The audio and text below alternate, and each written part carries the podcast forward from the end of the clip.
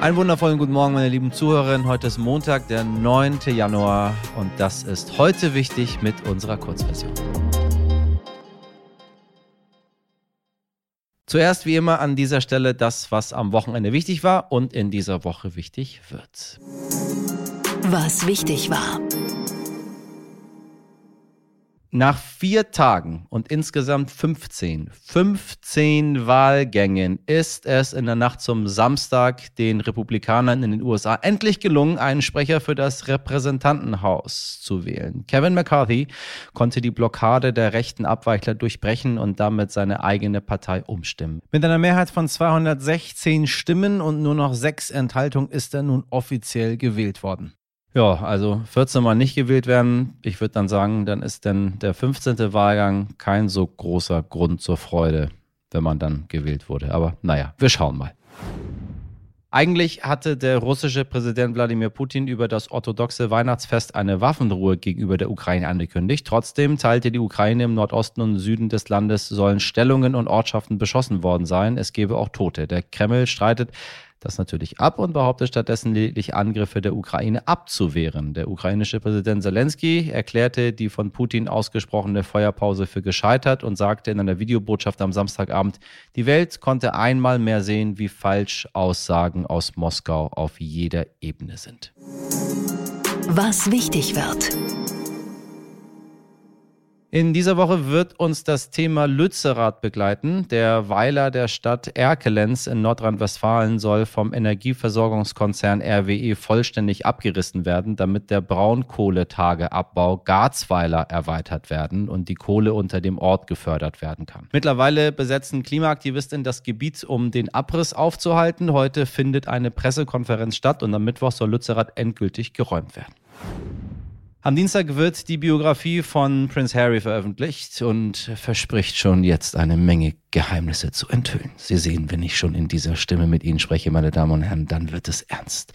Es soll unter anderem um Drogen, Gewalt in der Familie und die Rolle seines Vaters, König Charles, gehen. Ich wage zu bezweifeln, dass der amtierende König, seine Majestät Charles der Große, mit dieser Veröffentlichung einverstanden ist. Sie wissen, meine Damen und Herren, nichts ist uns in diesem Podcast lieber als das britische Königshaus. Und wir werden berichten und sei es das Letzte ist, was wir tun. Ich äh, werde das Buch für Sie vorab lesen und Ihnen das Ganze dann zusammenfassen, damit Sie auch gar nichts, nichts verpassen von diesem Krimi im Hause Windsor. Also, soweit zu dem, was passiert und was passieren wird. Enterbt uns doch endlich. Das hat einer geschrieben, der selbst geerbt hat. Kein Imperium, keine Millionen, wie er sagt, aber doch so viel, dass sich sein Leben verändert hat. Und er hat deshalb begonnen, sehr kritisch zu hinterfragen, wie gerecht Erben eigentlich ist und dieses Buch geschrieben. Yannick Hahn ist Autor, Politiker bei der SPD in Berlin und spricht heute mit meiner Kollegin Laura Chapo über ein Konglomerat an Tabuthemen, den Tod, Geld oder die Beschränkung von Vermögen. Dabei ist deutlich geworden, wie heikel das Thema Erbschaftssteuer ist, wie emotional aufgeladen und wie wenig wir eigentlich darüber wissen. Weil Immobilien und Grundstücke neu bewertet werden, steigt die Erbschaftssteuer in diesem Jahr bei manchen, die Wohneigentum erben werden. Achtung, bei manchen nicht grundsätzlich. Sie wissen ja, wir sind immer noch in Germany. 70 Prozent der Deutschen lehnen die Besteuerung von Erbe aber völlig ab. Tatsächlich 70 Prozent wusste ich gar nicht. Warum eigentlich ist denn die Frage? Denn de facto ist vielen gar nicht bewusst, dass sie wahrscheinlich nie damit in Berührung kommen und oft überhaupt gar keine Erbschaftssteuern zahlen müssen. Und das gilt übrigens vor allem auch für diejenigen, die Millionen über Millionen erben. Ist das gerecht? Darüber müssen wir dringend reden und das tun wir jetzt auch. Hallo Herr Hahn, freue mich sehr, dass es geklappt hat. Ja, hallo. Ähm, das Thema Erben ist irgendwie eins, über das man in unserer Gesellschaft wirklich nicht so gut reden kann. Also ich habe das auch selten so erlebt, auch bei uns in der Redaktion, als das Thema aufkam, dass so schnell so eine hitzige Diskussion auch drüber entstanden ist. Warum ist das so ein Tabuthema?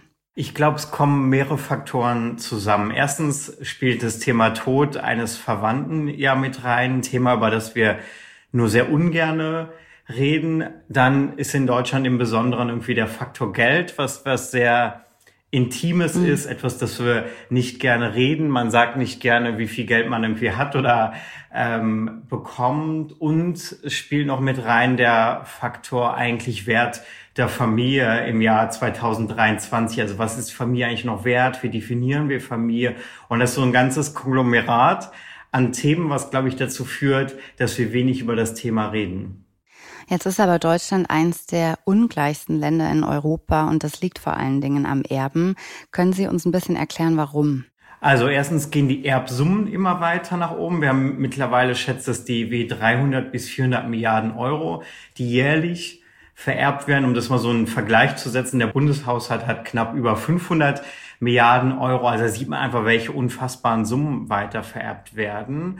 Wir haben eine relativ auch kann man sehr positiv sehen, eine alteingesessene Wirtschaft mit vielen Familienunternehmen, die einfach von, von Generation zu Generation die Erbschaften weitergeben. Und was sich nochmal bei uns verändert hat, ist der demografische Wandel. Also früher hat mhm. Erben auch noch zu einer Verteilung von Geld geführt, zwar innerhalb von einer Familie, aber ein Vermögen wurde auf fünf oder sechs Kinder aufgeteilt. Und mhm. jetzt ist es halt anders. Jetzt wird oft zwei Vermögen, weil sich zwei Vermögende zusammenfinden, auf ein Kind aufgeteilt. Und deswegen wird die Situation immer schlimmer, dramatischer und immer, sozusagen die Summen werden immer höher und immer ungleicher verteilt. Sie haben ja selbst geerbt, also in Ihrem Buch schreiben Sie kein Imperium, keine Millionen, aber doch so viel, dass sich Ihr Leben verändert hat. Ähm, was hat das mit Ihnen gemacht? Also erstens habe ich mich mit dem Thema Erben vorher, wie glaube ich viele, überhaupt nicht wirklich befasst. Also natürlich kennt man irgendwie das Prinzip und ähm, aber ich habe mir politisch weder darüber große Gedanken gemacht, noch was das für gesellschaftliche Implikationen hat. Auch so ein bisschen, weil das ein Prinzip ist, was immer da ist, was sich auch ehrlich gesagt selber kaum in Frage gestellt hat.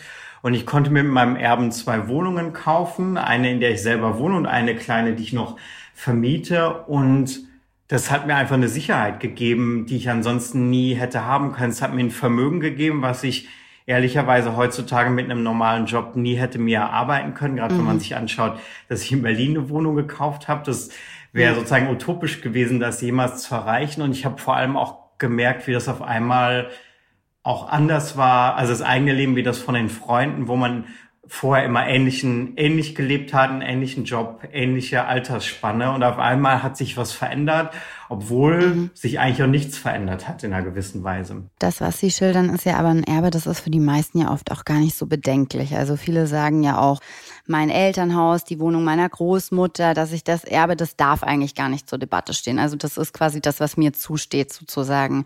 Ähm, ist für Sie da aber auch schon so eine Grenze der Gerechtigkeit überschritten, wenn wir jetzt wirklich von dieser Wohnung, die man von den Eltern kriegt, zum Beispiel spricht?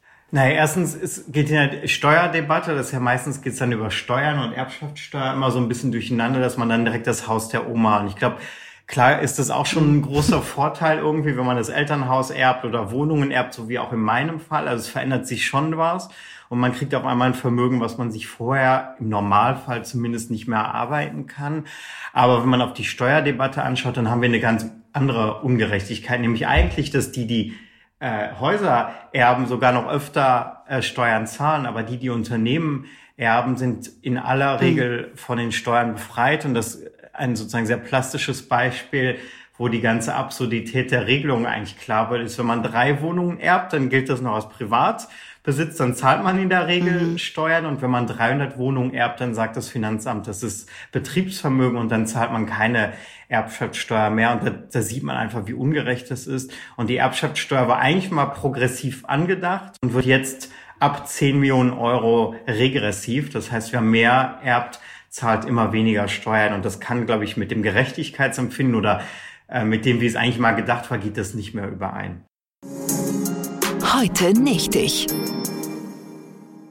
Gestern konnte eine ganze Straße Geburtstag feiern. Ernie, Bert, Kermit, Kermit, Kermit, Ernie, Bert, Kermit, Sie wissen, was ich meine. Kermit, Bernit, äh, die Sesamstraßenleute, mussten gestern eine Menge metaphorische Kerzen auspusten, denn vor 50 Jahren lief die Sesamstraße das erste Mal im deutschen Fernsehen und weil die Kindersendung sicherlich die meisten von Ihnen kennen und vermutlich auch damit aufgewachsen sind, werde ich versuchen, Ihnen ein paar Fakten zu nennen, die Sie vielleicht noch nicht kannten. Also, als am 8. Januar 73 die Sesamstraße zum ersten Mal ausgestrahlt werden sollte, hat sich ein Bundes Bundesland dagegen gewehrt. Raten Sie mal, wer es war. Ja, der Bayerische Rundfunk befürchtete nämlich, und jetzt halten Sie sich fest, kulturelle Überfremdung.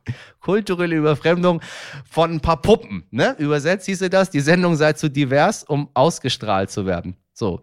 Zum Glück haben sich die Zeiten geändert. Das zeigt auch, wobei in Bayern hat sich überhaupt gar nichts geändert. Also die Zeiten haben sich so weltweit geändert, aber in Bayern ist alles immer noch gleich. Da ist immer noch alles kulturell Überfremdung, solange nicht die CSU an der Macht ist. Also, ähm, zum Glück. Zum Glück haben sich die Zeiten trotzdem geändert. Das zeigt auch der nächste Fakt, denn der Autor der Sendung, äh, Mark Salzman, hat öffentlich bestätigt, dass Ernie und Bert das beliebteste Duo der Sendung beide schwul sind. Ja, das, ich glaube, das hat er sich ausgedacht. Er hat einfach gemerkt, es ist ein bisschen cooler jetzt und jetzt hat er die beiden schwul gemacht. Warum können die nicht einfach gar nichts sein? Das sind Puppen. So, und ähm, kennen Sie noch das Lied der Sesamstraße? Mana, mana, mm, mm, mm, mana, mana, mm, mm, mm. Mana, mana, mana, mana. Okay, das war's. Also das war ursprünglich nämlich gar nicht für die äh, beliebte Kinderserie komponiert, sondern stammte aus einem Softporno mit dem wundervollen Titel Schweden. Hölle oder Paradies. Das ist eine der besten Folgen, die ich hier gemacht habe. Also, den Film muss ich mir angucken. Schweden, Hölle oder Paradies. Könnte, könnte auch ein echter Film sein. So, und an dieser Stelle bleibt nur noch eins zu sagen. Ernie, Bert und Co. Happy Birthday. 噔噔噔了的。Das war's mit heute wichtig an diesem Montag. Wenn Sie noch mehr zum Thema Erben hören möchten, dann schalten Sie gerne mal in unsere Langversion. Das kann ich Ihnen nur empfehlen. Da hören Sie so einige Argumente, sollten in Ihrem Freundes- und Familienkreis mal die unangenehme Debatte um das liebe Geld aufkommen. Und wenn Sie Anmerkungen oder Fragen haben, dann schreiben Sie uns gerne eine Mail an heute wichtig at stern.de. Haben Sie einen schönen Montag, machen Sie was draus. Bis morgen, Ihr Michel Abdullahi.